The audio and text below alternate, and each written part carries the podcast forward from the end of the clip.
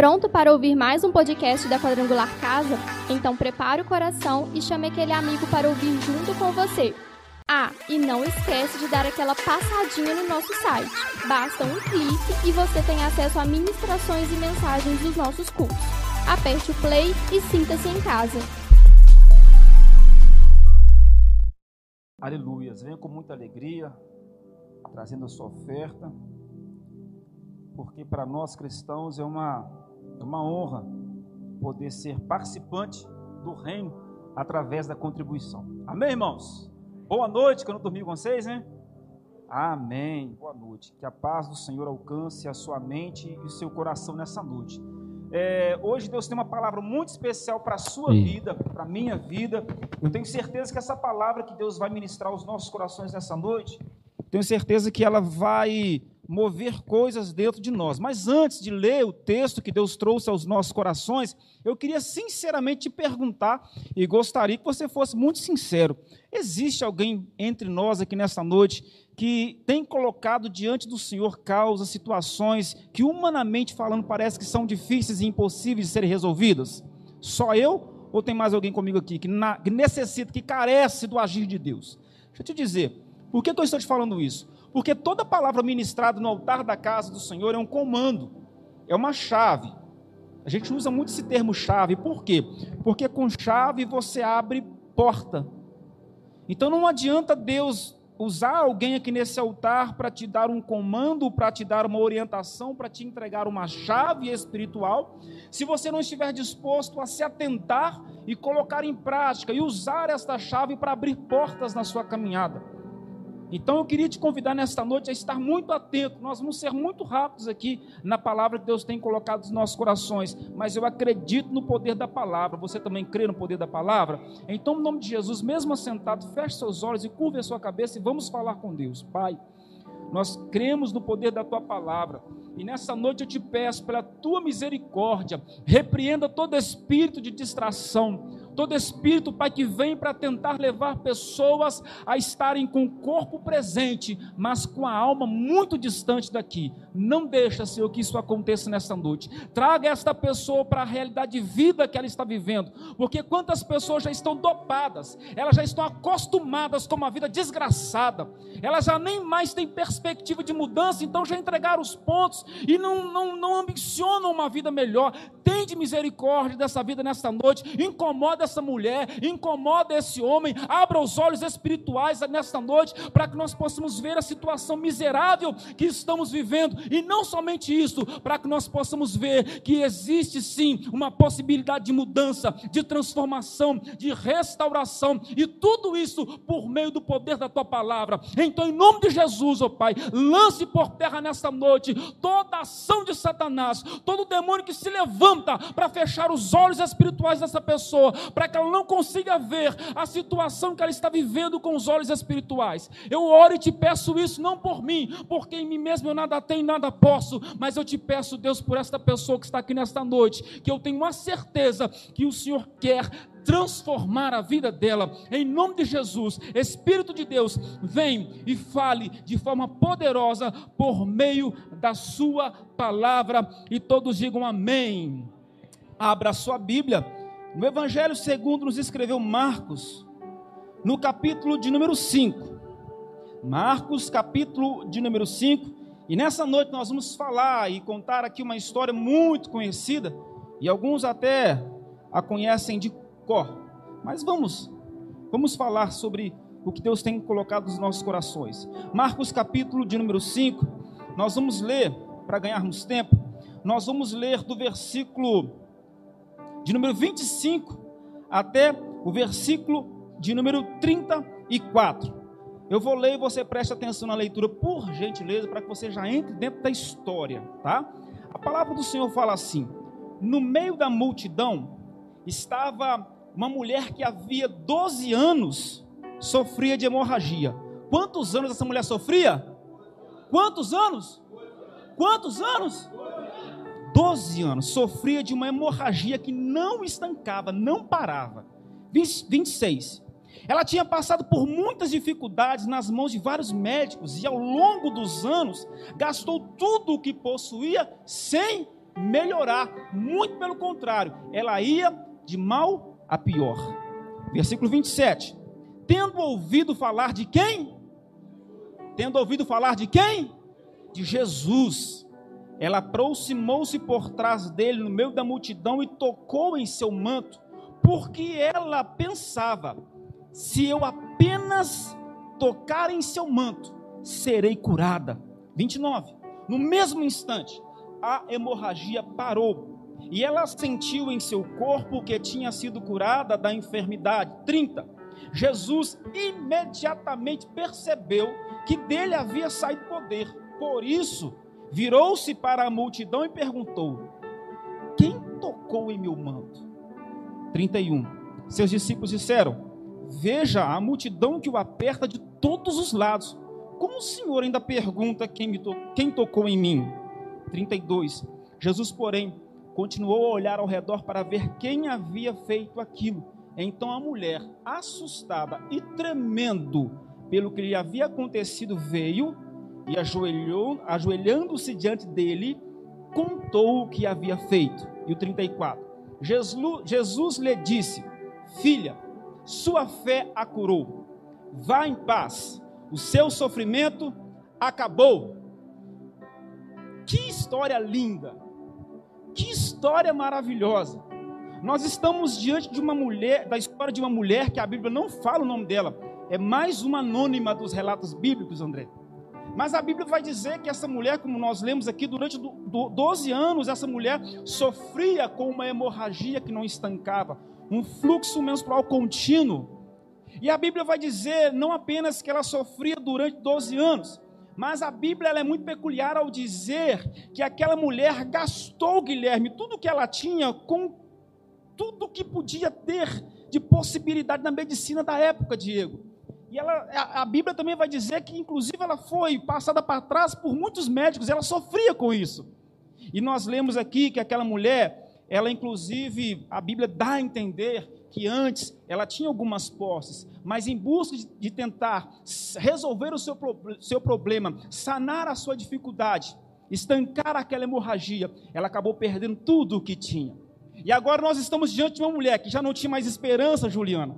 Por que, que ela não tinha esperança? Porque para todos os lados que ela procurou, a resposta foi o quê? Não tem jeito.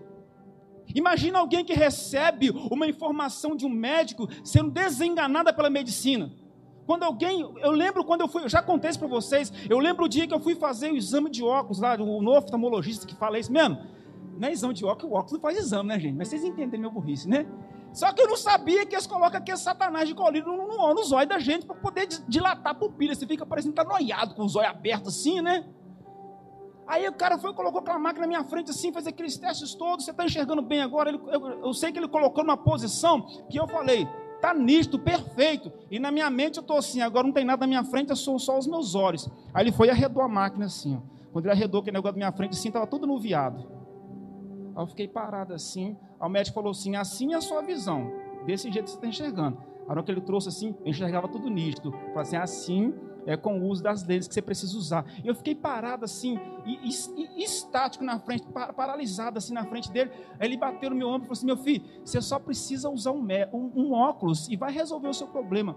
Mas naquele momento, sabe onde Deus me levou? Quando alguém recebe um, um, diagnóstico de uma doença incurável, que ele nunca quis aquilo, que ele nunca desejou aquilo, que ele nunca planejou aquilo, mas ele tem aquilo. Assim como muitas pessoas que estão aqui nessa noite, que nunca desejaram o que estão vivendo, mas estão vivendo. Que de repente nunca buscavam essa situação difícil que se encontram, mas estão dentro dela que nunca pediram para Deus, Deus me dá essa doença. Essa mulher nunca pediu para Deus, Deus me faça ter uma hemorragia, que me faça sofrer durante 12 anos, mas ela tinha, e não tinha como ela lutar contra aquela verdade. Eu fiquei paralisado diante daquilo, e eu falei com o médico: não, nada não, estou pensando algumas coisas aqui, mas Deus me levou dentro desse ambiente. Quando você está dentro de uma situação, que ainda que você não queira, aquela é a sua realidade. E ainda que aquela mulher não quisesse, aquela era a realidade dela. Ela estava, ela estava totalmente fadada à morte. O que ela tinha diante dos olhos dela apenas era uma realidade de morte. Ela sabia que a qualquer momento a morte iria bater na porta dela. Então agora a realidade dessa mulher é uma mulher sem esperança, é uma mulher sem patrimônio, porque ela tinha perdido tudo que ela tinha tentando buscar a cura dela. Mas um belo dia, um crente usado por Deus, tipo aqueles que fazem parte da casa, falaram com ela de Jesus. Ah, tá ligado, irmão? Sabe aqueles crentes que congregam lá na casa, que quando alguém começa a contar desgraça, em vez dele entrar também falando desgraça, ele vira e fala assim: Não, Jesus pode te ajudar. Sabe aqueles crentes que congregam na casa, que quando está todo mundo metendo pau no político, metendo pau no sistema financeiro, aquele crente da casa vira e fala assim: Ei, a nossa casa não é aqui, a nossa casa é no céu, fica tranquilo, Deus está cuidando da gente.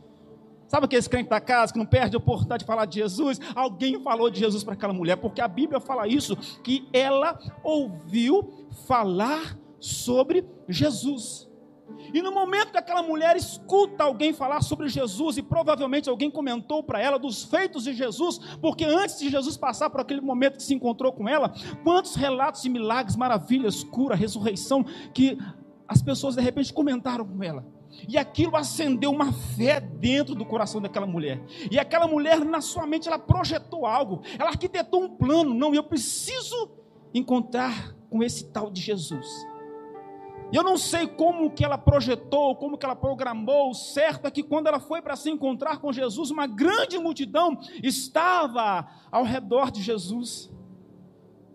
E agora ela tinha um grande desafio: colocar em prática o seu plano, porque ela disse: se eu apenas tocar no manto de Jesus, eu sei, eu vou ser curada. Se eu tocar no manto de Jesus, eu vou ser curada. E a Bíblia vai dizer que aquela mulher foi, com toda dificuldade, e ela toca no manto, nas vestes de Jesus, e instantaneamente ela recebe a cura sobre a vida dela. A Bíblia nós lemos juntos aqui que Jesus vira e fala assim: Jesus para e se volta para a multidão. Agora eu imagino aquela multidão parando e se deparando com o olhar de Jesus, e Jesus vira para aquela multidão e fala: Alguém me tocou. Os discípulos, quem é Jesus? Olha a quantidade de pessoas que estão aqui te apertando e te encostando, e você fala que e o Senhor fala que alguém te tocou? Não alguém me tocou de uma forma diferente, porque eu senti que saiu virtude de mim. Essa virtude aqui na Bíblia é dunamis, é poder. Eu senti que saiu poder de mim. Eu quero saber quem tocou em mim. Ninguém se apresentava, aquela mulher, ah, nós lemos aqui que ela estava totalmente trêmula, assustada, porque ela foi impactada pelo poder de Jesus. E diante do silêncio, quando ninguém se manifestava, aquela mulher então se levanta começa a ir ao encontro de Jesus, e nós lemos aqui que ela se prostra, ela se ajoelha aos pés de Jesus e fala: conta toda a história. Fui eu que toquei no Senhor. Mas sabe por que, eu toquei? Porque eu já tentei de tudo. Porque eu já fiz de tudo. Eu já procurei todos os meios. Eu já tentei de todas as formas. Eu já estava sem vida, sem esperança, sem perspectiva, sem dinheiro, sem nada, sem honra, sem nada. Mas alguém falou do Senhor para mim. Quando alguém falou do Senhor para mim, algo ardeu aqui dentro, me dizendo que se eu viesse aqui e apenas tocasse no Senhor, o Senhor mudaria a minha vida, a minha sorte. Então foi por isso que eu vim aqui e eu toquei no Senhor. Olhe, o sangramento parou.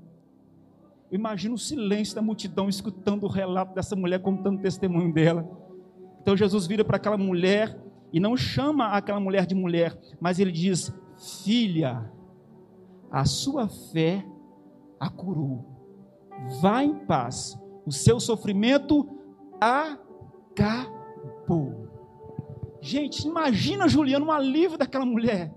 Imagina, Marília, o alívio daquela mulher. Imagina o alívio daquela mulher, tantos anos de sofrimento, e de repente o Jesus que parou e falou com ela: o seu sofrimento acabou.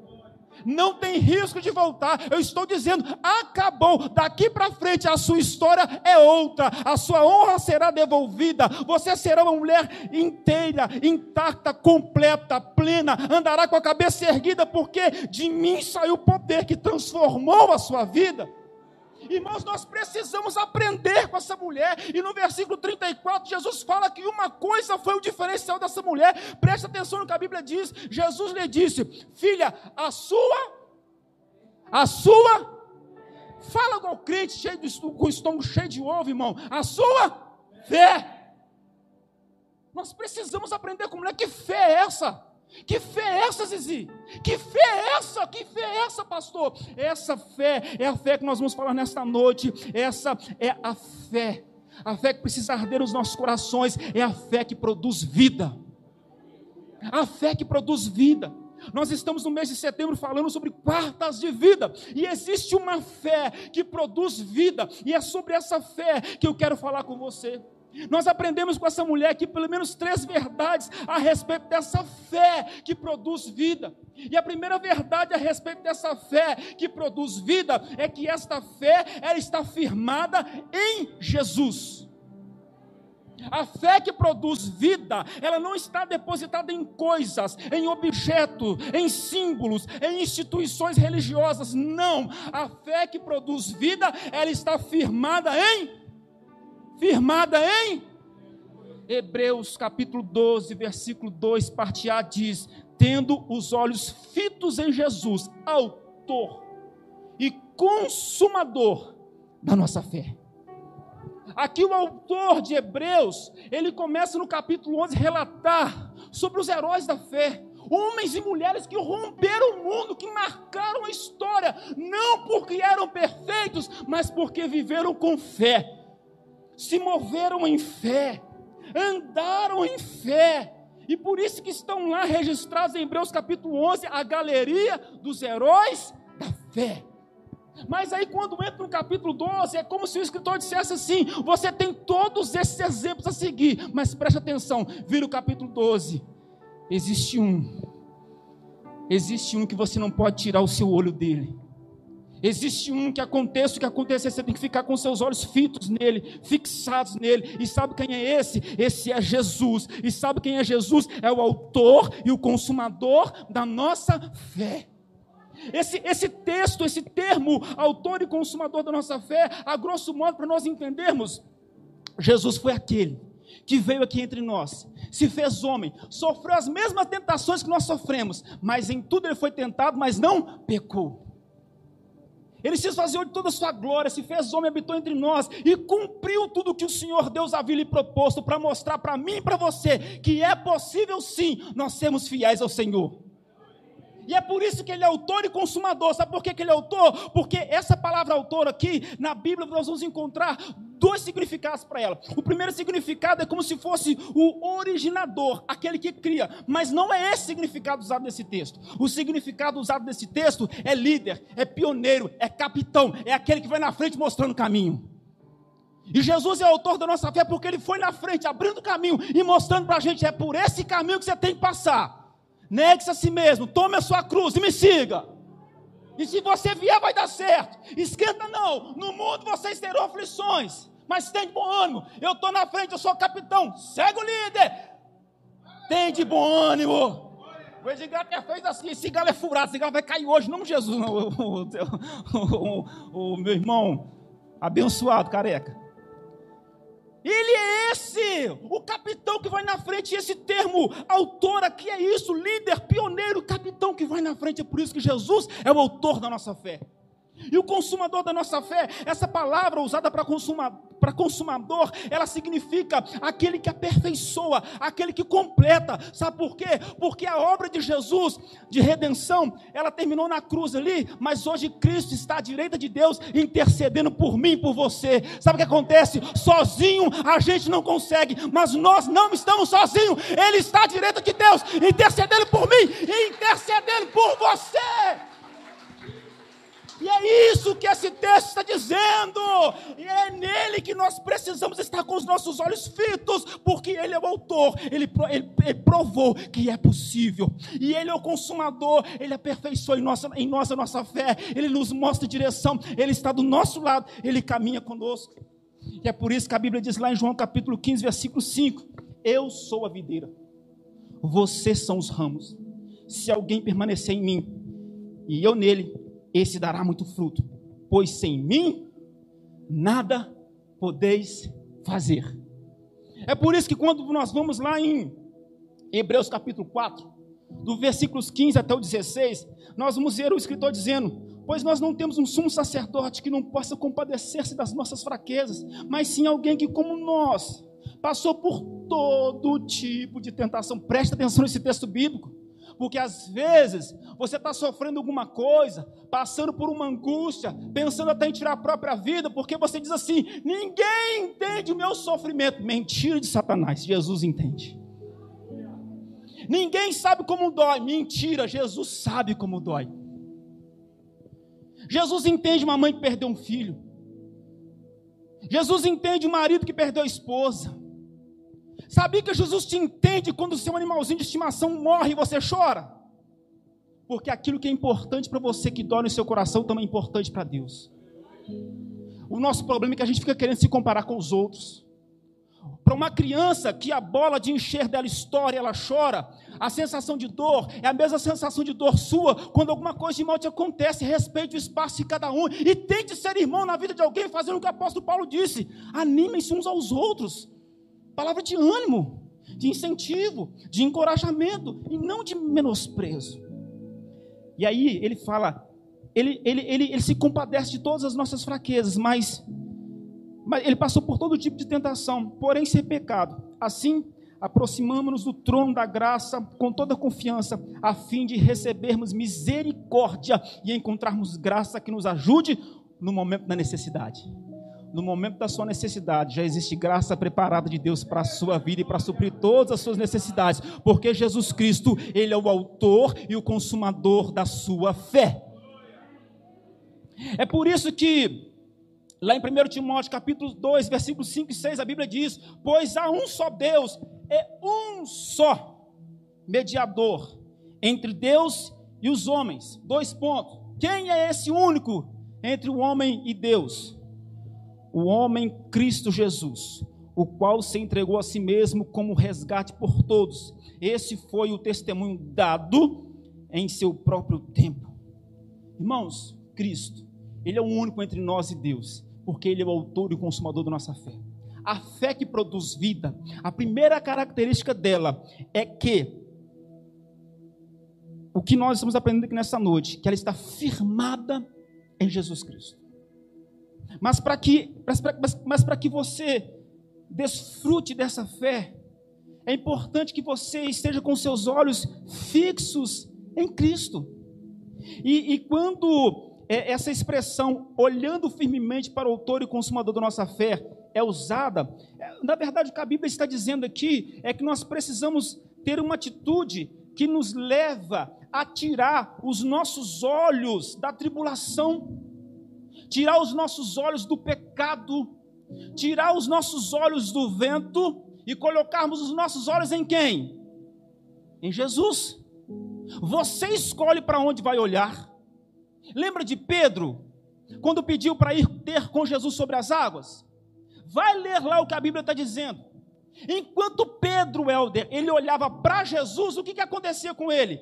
Ele andava sob as asas. Ele andava sobre os, sobre os problemas, ele andava acima da tempestade, ele andava acima daquilo que causava medo enquanto ele olhava para Jesus. Bastou ele tirar os olhos de Jesus e olhar para o vento, o que começou a acontecer com ele? Ele começou a. Ele começou a. Pergunta para quem está do seu lado: você está afundando? Volta a olhar para Jesus. Volta a olhar para Jesus. Nós precisamos olhar para Jesus. A fé que produz vida, ela tem essa primeira característica. Ela tem como base a pessoa de Jesus Cristo. E o versículo que nós lemos vai dizer que aquela mulher, ela aproximou-se por trás dele no meio da multidão e tocou em seu manto. E aqui nós encontramos a segunda verdade a respeito da fé que produz vida. E a segunda verdade é: a fé que produz vida, ela é prática. Você pode repetir comigo? A fé que produz vida, ela é prática. Irmãos, uma coisa é a teoria, outra coisa é a prática. Você conhece alguém que é bom na teoria, mas é zero na prática? Tem muita gente assim, que é só gogó, que é bom demais na teoria, mas na hora que vamos, vamos para ver mesmo, foge, não faz. A fé que produz vida, ela é uma fé prática. Aquela mulher, ela não ficou de braços cruzados, esperando ver o que ia dar. Ela não falou assim: ah, quando Jesus, quem sabe um dia Jesus não passe aqui na minha casa, né? Quem sabe alguém não conte a meu respeito para ele, ele não se sinta compadecido por minha causa e venha ao meu encontro. Essa mulher é uma prova para nós e um exemplo para nós de uma fé que precisa ser prática. Ou seja, você diz que tem fé, então parta para a ação. Parta para a ação. É o que nós aprendemos com essa mulher. Em nenhum momento, por exemplo, a gente vai ver Jesus chamando Zaqueu no alto da árvore, pedindo para ele descer para entrar na casa dele, não é verdade? A gente vê Jesus encontrando com muitas pessoas e perguntando: o que você quer que eu te faça? E dialogando com a pessoa aqui, não. Jesus não procura essa mulher. Jesus não vai ao encontro dessa mulher. Jesus é encontrado por essa mulher. Ei, Jesus quer ser encontrado por você nessa noite. Em nome de Jesus, creia nessa verdade. Mas sabe o que acontece? É que muitas vezes nós estamos num ambiente de culto e nós, e nós nos descuidamos, nós deixamos passar como se fosse qualquer coisa. Olha que interessante sobre a fé prática, isso aqui mexeu muito no meu coração quando Deus me levou esse texto. Estamos falando que a segunda verdade da fé que produz vida é que esta fé, ela é prática. Ela te leva para a prática, ela te tira da teoria, ela te faz descruzar os braços e fazer alguma coisa na direção do milagre que você deseja. Tiago, capítulo 2, e eu vou ler para você, dos versículos 14 ao 22, a Bíblia diz assim, o apóstolo Tiago falando: De que adianta, meus irmãos, alguém dizer que tem fé se não tem obras? O que, que adianta a sua teoria? Acaso a fé pode salvá-lo? Se um irmão ou irmã estiver necessitado de roupas e do alimento de cada dia, e um de vocês lhe disser, vá em paz, aqueça-se e alimente-se até satisfazer-se, sem porém lhe dar nada, do que adianta isso? Teoria enche barriga de alguém, gente? Enche? Não, não enche barriga de ninguém. Ele continua dizendo no versículo 17: Assim também a fé por si só se não for acompanhado de obras, ela está morta. Esse texto está dizendo que uma fé que não é colocada em prática para nada serve. Ela é uma fé morta. Existe fé? Existe, mas está morta. Não produz nada. Ele continua dizendo no versículo 18: Mas alguém dirá: Você tem fé, eu tenho obras. Mostra-me a sua fé sem obras, e eu mostrarei a minha fé pelas obras. 19. Você crê que existe um só Deus? Muito bem. Até os demônios creem e tremem. Versículo 20. Insensato. Quer certificar-se de que a fé sem obras é inútil? Olha o que ele vai dizer nesse versículo agora.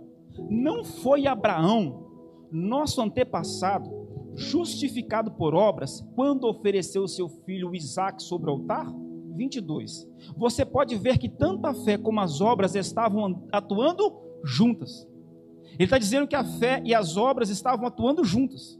Aqui Tiago está dizendo que no caso de Abraão, a teoria se aliou com a prática. Abraão não apenas disse que creu, que acreditava, que tinha fé, ele alinhou isso à prática, ele tomou atitudes, ele andou, ele descruzou os braços e mostrou na prática que tinha fé. E o versículo termina: e a fé foi a aperfeiçoada pelas obras. Sabia que existem pessoas que a sua fé não foi aperfeiçoada? O que é aperfeiçoar algo, gente? Me fala, o que é aperfeiçoar algo? Hã? Melhorar. Quando uma mulher quer aperfeiçoar o seu semblante, o que, que ela faz? Hã? Faz plástica. Vai na Thaís, make, make, make up, make pra lá. Aquele negócio de vai no funileiro, lanternagem, para fazer uma, uma lataria nova nela. Ela está aperfeiçoando. Olha o Edalmo, olha o estilo do corte do Edalmo, ele está aperfeiçoando. Olha o cavanhaque dele todo descolorido, ele está aperfeiçoando. Não é verdade, Edalmo? É verdade. Podia ser pior, mas está melhor, diz ele. Né? Então ele está aperfeiçoando algo. Ei, eu não sei qual o tamanho da sua fé nessa noite, mas Jesus quer fazer essa fé crescer e ela precisa crescer para a glória dele. Mas a sua fé não vai crescer enquanto você não praticar, enquanto você não cair para dentro e acreditar que a sua fé pode mover terra, pode mover céu, pode mover mar, pode mover a mão de Deus, pode ressuscitar pessoas, pode curar pessoas. Não é a sua fé, mas é porque a primeira verdade é que a sua fé, a fé que produz vida, ela está baseada e firmada em Jesus. Então pode sim milagres acontecer através do agir da sua mão e da sua boca. É isso que esse texto está dizendo, que a fé de Abraão, ela foi aperfeiçoada pelas obras, e por isso que ele é o nosso pai. Pai? Edalmo, você está nota 10 hoje, Edalmo. Nós só falta você cantar a oficina G3 no final com o pastor. Canta a oficina G3 no final. Os homens de Deus. Ninguém. Você sabe, né, irmão? Eu não sei nada. Irmão, a nossa fé, nós precisamos ser uma igreja viva. Olha para cá no nome de Jesus Cristo. Nós precisamos ser uma igreja viva.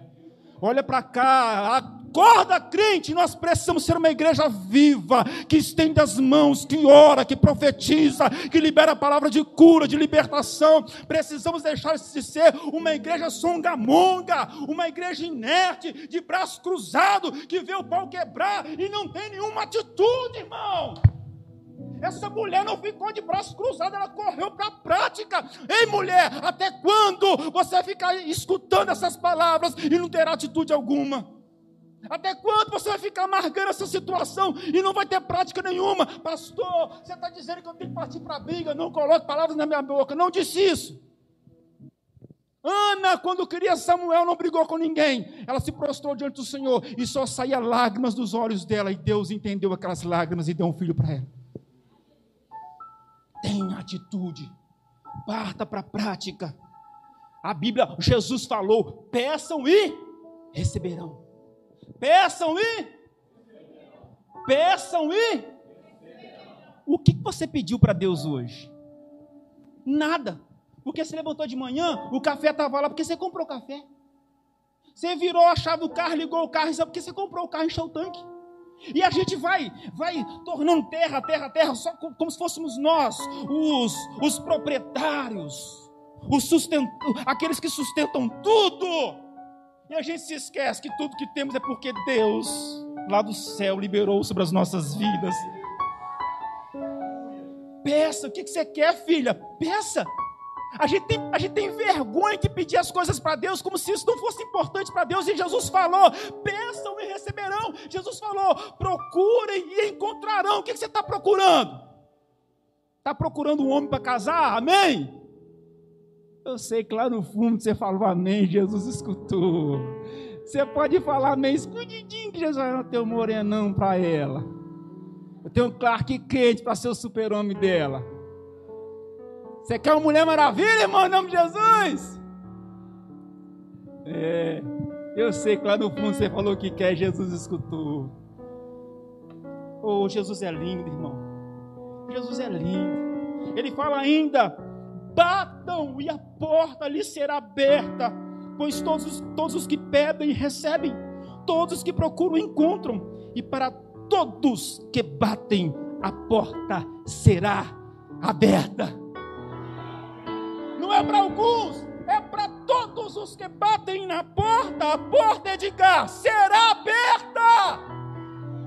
Eu não estou falando da minha cabeça, não, isso está na Bíblia, Mateus capítulo 7, do versículo 7 ao 8. Mova-se. Diga para quem está do seu lado: mova-se. E para terminar, por causa do nosso tempo, falamos que a primeira verdade a respeito dessa fé que produz vida é que ela está firmada em Jesus. Falamos que a segunda verdade a respeito dessa fé que produz vida é que ela é uma fé prática. E para concluir, a terceira verdade a respeito dessa fé que produz vida é que ela não despreza aquilo que parece simples. Ela não despreza aquilo que parece simples. Aquela mulher falou que ela iria ao encontro de Jesus e faria o que mesmo? Você lembra?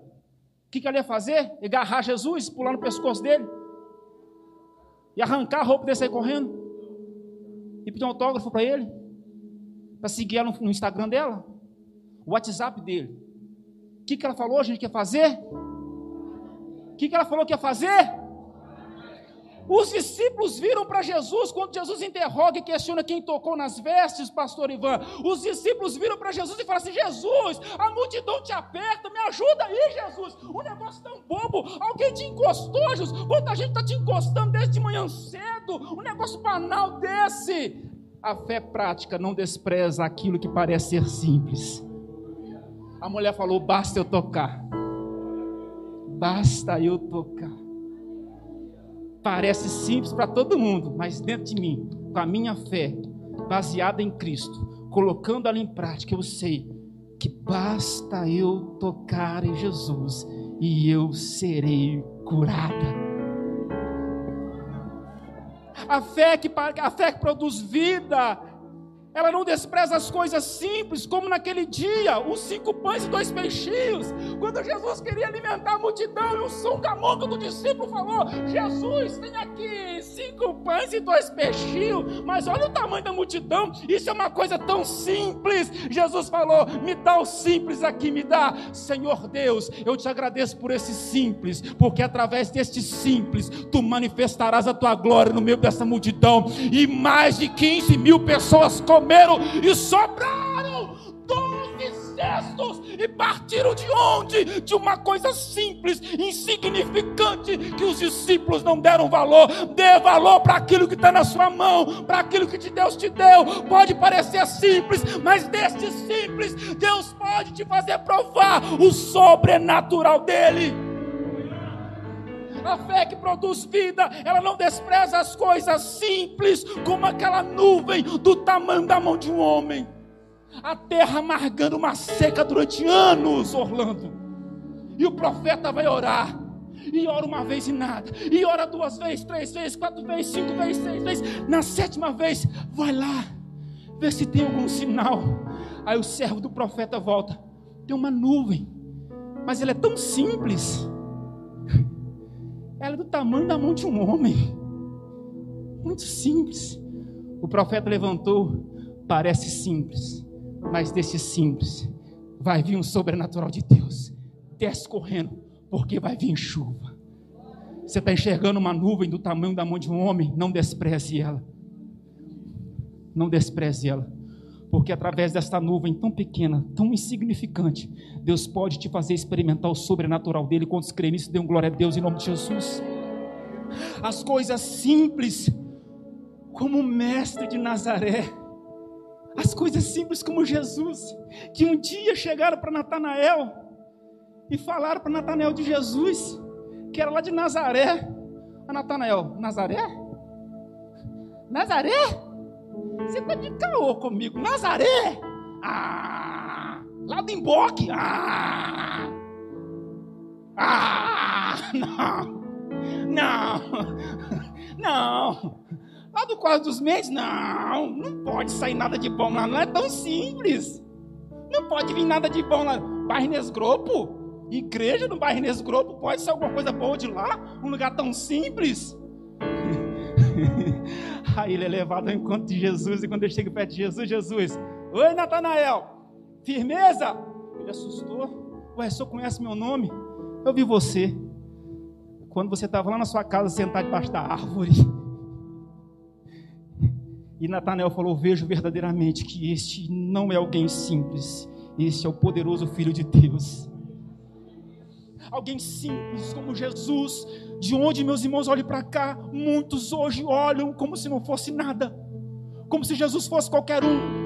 Não respeitam, não dão valor, não rendem glórias, não rendem graças, não se prostram, não se ajoelham, não, não celebram mais a Cristo, porque se tornou para eles algo simples, banal mas ainda que seja algo simples e banal, o profeta Isaías vai dizer no capítulo 53, dos versículos 2 ao 5, ele cresceu diante dele como um broto tenro e como uma raiz saída de uma terra seca. Ele não tinha qualquer beleza ou majestade que nos atraísse. Nada havia em sua aparência para que o desejássemos. Foi desprezado e rejeitado pelos homens, um homem de dores, experimentado no sofrimento, como alguém de quem os homens escondem o rosto foi desprezado e nós o tínhamos e nós não o tínhamos em estima. O profeta Isaías está dizendo que se Jesus Cristo entrasse por aquelas portas, preste atenção, o que o profeta Isaías está dizendo, que se Jesus Cristo entrasse por aquelas portas hoje, nenhum de nós daríamos valor para ele. Nenhum nós notaríamos que era Jesus entrando, de tão simples que ele era. Porém, ele vai dizer: Mas este simples que ninguém deu valor, certamente ele tomou sobre si as nossas enfermidades e sobre si levou as nossas doenças. Contudo, nós o consideramos castigado por Deus, por Deus atingido e afligido, mas ele foi transpassado por causa das nossas transgressões, foi esmagado por causa das nossas iniquidades. O castigo que nos trouxe a paz estava sobre eles, sobre ele, e pelas pisaduras, pelas feridas desta pessoa simples, nós fomos curados. Nós fomos curados. Vem terminar o culto, Guilherme. Que esta palavra entranhe nos nossos corações nessa noite. E que algo mude dentro de nós. Que algo mude dentro de você. Tem vida de Deus para a sua vida em nome de Jesus Cristo. Tem solução para o seu problema. Tem solução para a sua causa. Tem situação que você olha e fala assim: não tem jeito, mas nesta noite Cristo te diz: bate, bate, pode bater, bate, a porta vai abrir. Ah, mas eu estou batendo há tanto tempo. Continua batendo. Uma hora a porta vai abrir. Mas já fazem 10 anos, essa mulher tinha 12. Outros na Bíblia sofreu 38 anos. Quanto tempo está durando o seu sofrimento? Deixa eu te dizer: Jesus virou para aquela mulher e disse: O seu sofrimento acabou. Jesus te diz nesta noite: O seu sofrimento acabou. Coloque-se de pé no nome de Jesus Cristo. Tá chorando porque se você tem um Deus que cuidar de você e jamais te esqueceu, Ele sabe de tudo. Que você está passando e mandou te dizer que Ele está cuidando. Lembrar de onde você veio e aonde que você chegou. Lembrar de todos os livramentos que você já passou. Nem era para você estar aqui, mas Deus falou assim esse aí vou levantar. E onde colocar a mão, eu vou abençoar. Diga pro teu irmão: não chore. Quem cuida de você não dorme. Levanta tem muita gente que te ama. Deus mandou te dizer que vai acontecer. Oh, Deus mandou te falar que tudo vai passar. Lembrar de onde você veio e aonde que você chegou. Lembre, meu irmão.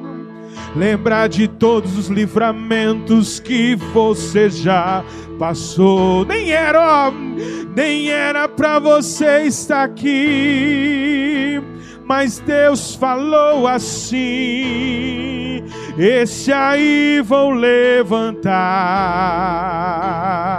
Oh glória! E onde colocar as mãos eu vou abençoar. Para você, ó, não chore.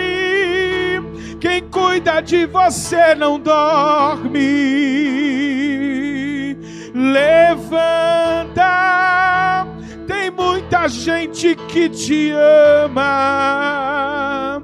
Deus mandou te dizer que vai acontecer. Oh, oh. Deus mandou te falar que tudo vai passar. Para terminar, não chore, não chore.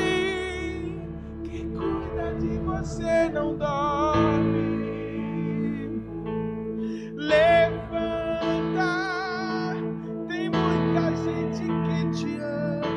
Olha para o teu irmão, diga para ele: Deus mandou te dizer que vai acontecer.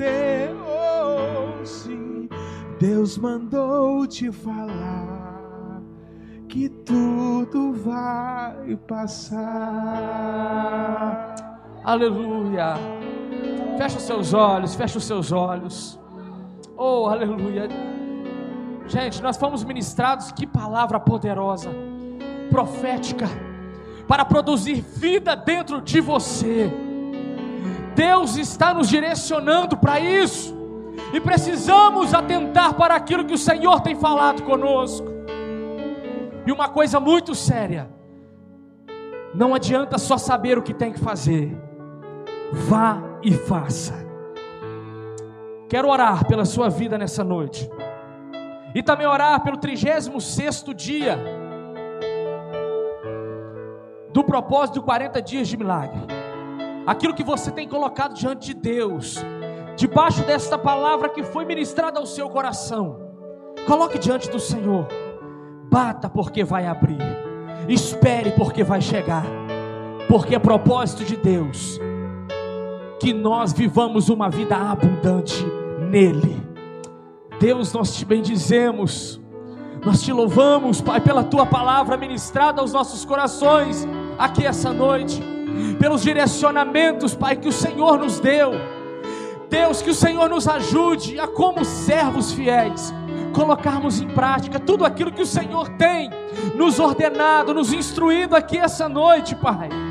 E Deus, queremos colocar diante do Senhor mais um dia dos 40 dias de milagre, do propósito, Senhor querido, que muitos aqui colocaram diante do Senhor, causas, ó Pai, que eram impossíveis de serem resolvidas, mas para o Senhor não é impossível. Situações que só o Senhor pode intervir para que sejam solucionadas. Em nome de Jesus, Pai, nós queremos te pedir, abra os nossos olhos espirituais. Nós estamos aqui nessa noite porque queremos tocar com fé no teu manto. Queremos, Senhor querido, ter a fé e agir para que se complete o milagre, porque eu sei que o Senhor só está esperando um toque nosso para que derrame e deixe, Senhor, fluir de ti poder para colocar as coisas no lugar. Deus nos ajuda, Senhor, nos fortalece para que quando o dia do milagre chegar, nós possamos estar com vigor para poder testificar das coisas grandes e poderosas que o Senhor fará sobre nossas vidas. Pai, nos ajuda a melhorar, nos ajuda, Senhor querido, a viver para ti e em ti. Nós ministramos, Pai, sobre cada vida que aqui está. Nós, Senhor, concordamos em oração. Nós estamos aqui, Senhor, no mesmo propósito, no mesmo momento, porque nós professamos uma fé que na união o Senhor opera. Nós queremos, Senhor querido, ministrar sobre cada vida sobre cada família aqui representada nesta noite. Tu és um Deus, Pai, que nos surpreende. Tu és um Deus, Pai, que muda situações pelo poder que há no teu nome. Tu és um Deus que faz aonde nós achávamos que o Senhor não ia fazer. Tu és um Deus que olha para um vale de ossos secos e que determina vida, saúde para um grande exército, para a glória do seu nome. E é nisso que cremos. E é por isso que oramos, e é para isso que nós clamamos ao Senhor, porque acreditamos, Pai, no Teu poder sobrenatural. Acreditamos que vidas e famílias sairão daqui restauradas pelo poder que há no Teu nome, pelo poder que há na Tua palavra nessa noite, em nome de Jesus. Aplauda o Senhor nessa noite. Aleluia! Senhor, nos leve em paz, nos leve em segurança aos nossos lares, ó Deus. Cobre-nos com teu sangue, dá-nos um restante de quarta-feira abençoada, Pai, e que o restante também da nossa semana seja sejam momentos que vamos desfrutar de so, algo sobrenatural da tua parte, de intimidade com o Senhor, de relacionamento. Deus, que cada um que aqui sair dessa noite possa ser um agente do Senhor aonde eles estiverem, aonde nós estivermos, que sejamos representantes desse, de Ti, Pai. Em nome de Jesus nós oramos e já te agradecemos pelo poder que é no Teu nome. Que a graça abundante do Senhor Jesus Cristo, o amor de Deus nosso Pai e a graça do Espírito Santo, a consolação do Espírito Santo que repousa sobre nós, seja cada dia abundante em nossas vidas, que você desfrute dessa paz, dessa alegria até a vinda de Jesus. Quem assim crer e quer viver, diga amém. Aplauda o Senhor, vá em paz, que o Senhor abençoe. Não saia sem cumprimentar o seu irmão. E até domingo, se Deus quiser.